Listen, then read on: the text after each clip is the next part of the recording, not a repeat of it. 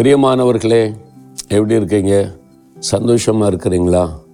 உங்கள் சந்தோஷம் பாதிக்கப்பட்டு போச்சா? சோர்ந்து போனீங்களா? ஆமாம் இந்த மாதிரி காரியெல்லாம் நடந்து போச்சு. என் வாழ்க்கையில் இப்படியெல்லாம் நடக்கும்னு நினைக்கவே இல்லை. இந்த மாதிரி கஷ்டம் வந்துட்டு நின்ற பாடு வந்துட்டு இந்த போராட்டத்துலேருந்து எப்படி வர்றதுன்னு தெரியல. அந்த மாதிரி கஷ்டப்படுறீங்களா?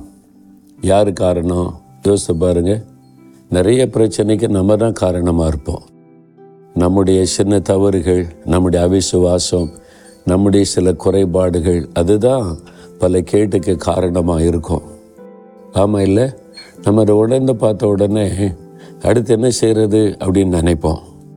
அந்த ஆண்டவர் என்ன சொல்கிறாரு ஓசியா பதிமூன்றாம் அதிகாரம் ஒன்பதாம் வசனத்தில் என் மகனே மகளே நீ உனக்கு கேடு உண்டாக்கி கொண்டாய்.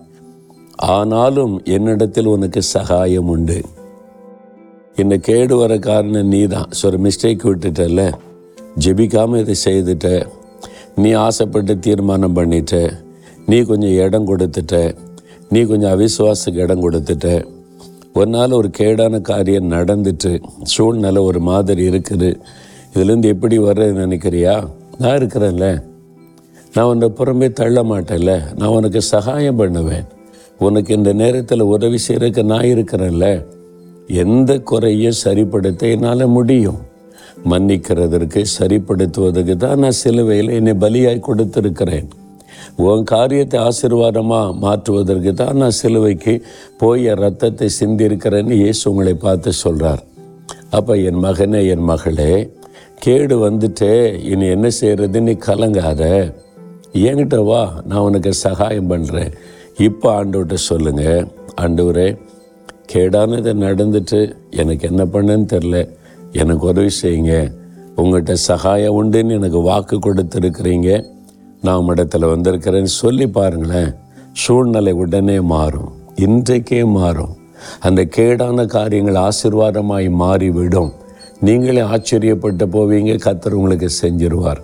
என் வாழ்க்கையில் எத்தனை முறை அப்படி நடந்திருக்கு. நானும் மனுஷன் தானே. சில காரியத்தில் தப்பு மிஸ்டேக்கு அவிசுவாசம் அப்படிலாம் வரும்போது கேடானது நடக்கும். அது ஆண்டவர்கிட்ட போய் தப்பை உணர்ந்து நம்ம அறிக்கை இடும்போது அவர் உடனே நமக்கு சகாயம் பண்ணுவதையும் நான் பார்த்துருக்கிறேன். உங்களுக்கும் செய்வார். இப்போ ஆண்டவர்கிட்ட சொல்லாமா? ஆண்டவரே இந்த கேடான காரியத்திற்கு நானே காரணமாயிட்டேன். என் மிஸ்டேக்கு தவறுகள் குறைகள் அவிசுவாசம் எல்லாத்தையும் எனக்கு மன்னிச்சிருங்க. இதை நீங்கள் சரிப்படுத்தி கொடுங்க. என்னிடத்தில் உனக்கு சகாயம் உண்டுன்னு சொன்னீங்கல்ல அந்த சகாயத்துக்காக உங்களை தேடி வந்திருக்கிறப்பா நீங்கள் எனக்கு உதவி செய்கிறதற்காக ஸ்தோத்திரம் ஸ்தோத்திரம். இயேசுவின் நாமத்தில் ஜெபிக்கிறேன் பிதாவே. ஆமேன் ஆமேன்.